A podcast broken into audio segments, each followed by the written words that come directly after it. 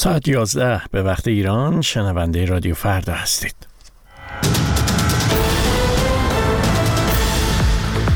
آمریکا به ایران درباره ارسال موشک‌های بالستیک به روسیه هشدار داد. سازمان ملل تلفات بیش از سی هزار غیر نظامی اوکراینی را تایید کرد. و حوسی های یمن می‌گویند حملات به کشتی ها در دریای سرخ را تشدید می کنند. خوش آمدید به این بخش کوتاه خبری. من مهران کریمی هستم. جان کربی سخنگوی شورای امنیت کاخ سفید روز پنجشنبه در نشستی مجازی با خبرنگاران گفت که واشنگتن هنوز نمی‌تواند تایید کند که ایران موشک های بالستیک در اختیار روسیه گذاشته باشد. آقای کربی همچنین دوباره جمهوری اسلامی را تهدید کرد که در صورت ادامه حمایت های تهران از روسیه ایالات متحده طی روزهای آینده تحریم ها علیه تهران را تشدید خواهد کرد و اگر ایران به روسیه موشک بالستیک بفروشد واشنگتن این آمادگی را دارد که دست به اقدامات بیشتری بزند. رویترز روز چهارشنبه در گزارشی اختصاصی به نقل از شش منبع مطلع نوشت که ایران تعداد بسیاری موشک بالستیک زمین به زمین به روسیه ارسال کرده اتفاقی که نشان از تعمیق همکاری های نظامی بین این دو کشور دارد که هر دو تحت تحریم های ایالات متحده هستند.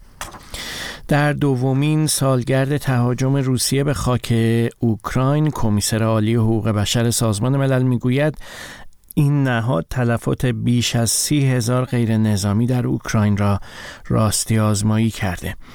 ولکر تورک با اشاره به اینکه از این تعداد بیش از ده هزار نفر کشته و 19 هزار نفر زخمی شدند گفت آمار واقعی احتمالاً بسیار بیشتر از این ارقام است در همین حال آژانس مهاجرت سازمان ملل متحد روز پنجشنبه اعلام کرد که بیش از 14 میلیون و 600 هزار نفر در سال جاری به کمک های بشر دوستانه وابسته هستند. نزدیک به 6.5 میلیون اوکراینی در سراسر جهان پناهنده هستند.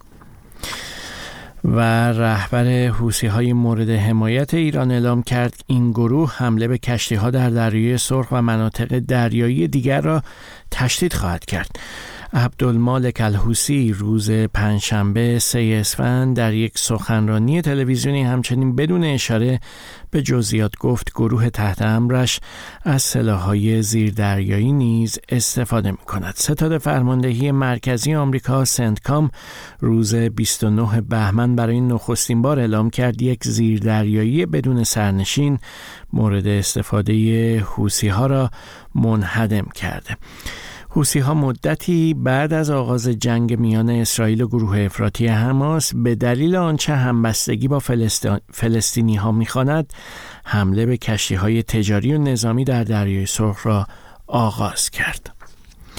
و در خبری دیگر اتحادیه ملی روزنامه‌نگاران بریتانیا در پی افشای اسنادی مبنی بر محاکمه قیابی شماری از روزنامه‌نگاران رسانه‌های فارسی زبان خارج از ایران از جمله رادیو فردا خواستار اقدام علیه ایران شد. این اسناد توسط گروه هکری عدالت علی منتشر شده و در بخشی از آن نام چهل و چهار روزنامه نگار و فعال رسانه‌ای خارج از ایران به چشم می‌خورد که توسط دستگاه قضایی به تبلیغ علیه نظام جمهوری اسلامی متهم شدند.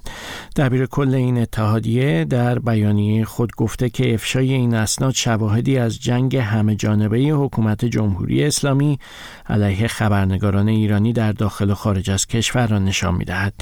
گروه عدالت علی که در سالهای های اخیر اسناد مختلفی را با تمرکز بر موضوعات حقوقی قضایی افشا کرده به تازگی بیش از سه میلیون سند قضایی را حک و در دسترس عموم قرار داده. جمهوری اسلامی این اسناد را جلی و ساختگی می داند و به این ترتیب به پایان این بخش کوتاه خبری رسیدیم. سپاس از شما که همراه ما هستید. خبرها و گزارش های رادیو فردا رو فراموش نکنید که در کانال تلگرام رادیو فردا می‌تونید دنبال کنید. وقت بخیر.